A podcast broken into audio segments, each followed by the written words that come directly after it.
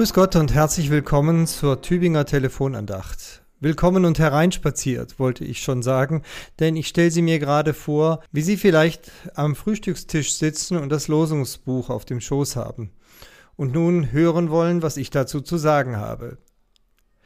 Ich will die Sünde jenes Landes wegnehmen an einem einzigen Tag.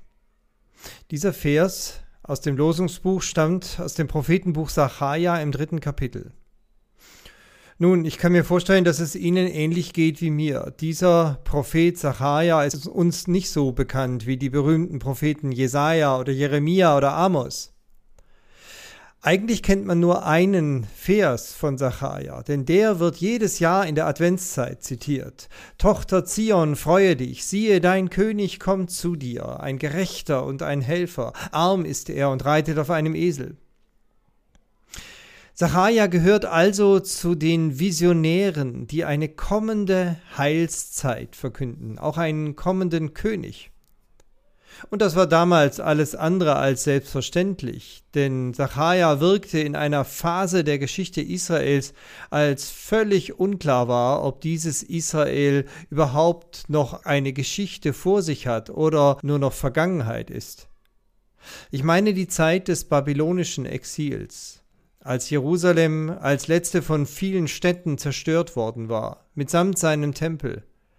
So viele Menschen wurden als Arbeitssklaven verschleppt, weit über tausend Kilometer nach Osten, nach Babylon, um dort als Fremdarbeiter tätig zu sein. So wie man ja im Dritten Reich jene Arbeitssklaven nannte, die aus den eroberten Gebieten verschleppt worden waren. Ja, denken Sie ruhig an die vielen Polen, die während des Zweiten Weltkriegs in irgendwelchen Baracken hier bei uns untergebracht waren und menschenunwürdige Arbeit leisten mussten, keine Ahnung hatten, ob sie je ihre Heimat wiedersehen würden. So ähnlich ging es damals dem Volk Gottes in Babylon. Und in dieser Zeit trat der Prophet Jesaja auf mit einer zweifachen Botschaft. Wie auch andere Propheten deutete er die Katastrophe der Zerstörung und Verschleppung als ein Gerichtshandeln Gottes.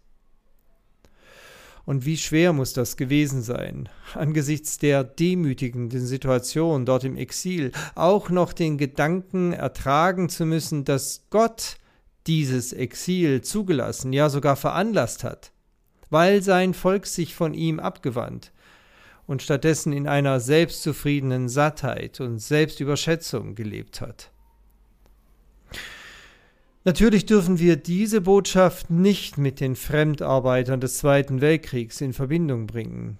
Darin ein Gerichtshandeln Gottes an Polen zu sehen, widerspricht allem, was uns sonst durch die Bibel vom Wesen Gottes überliefert ist. Aber nochmal, Israel musste damals offensichtlich durcheinandergeschüttelt werden. Bis heute gibt es im Judentum diese so schwer zu verstehende Botschaft.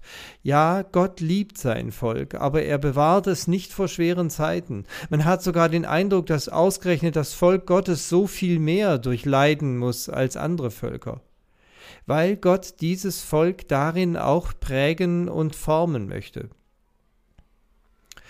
Aber das ist, wie gesagt, nur der eine Teil der Botschaft von Sacharja.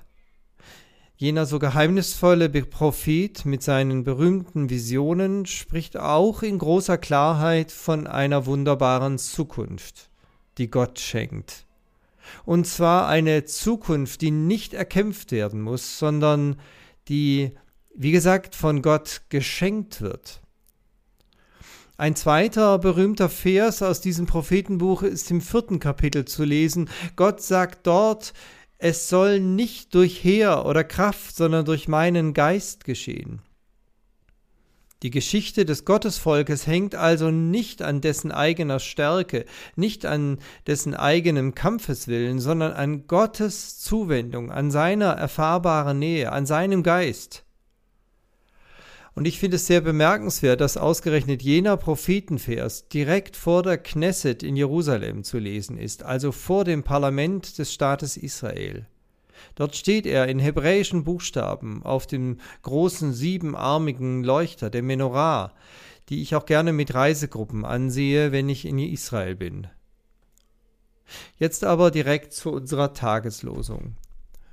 Ja, sie gehört hinein in die Zukunftsvisionen Zacharias. Sie ist Teil einer Prophezeiung, die einen neuen, reinen Hohepriester verkündet, der einst nicht nur vor dem Volk, sondern auch vor dem Thron Gottes stehen wird. Jeshua wird er heißen.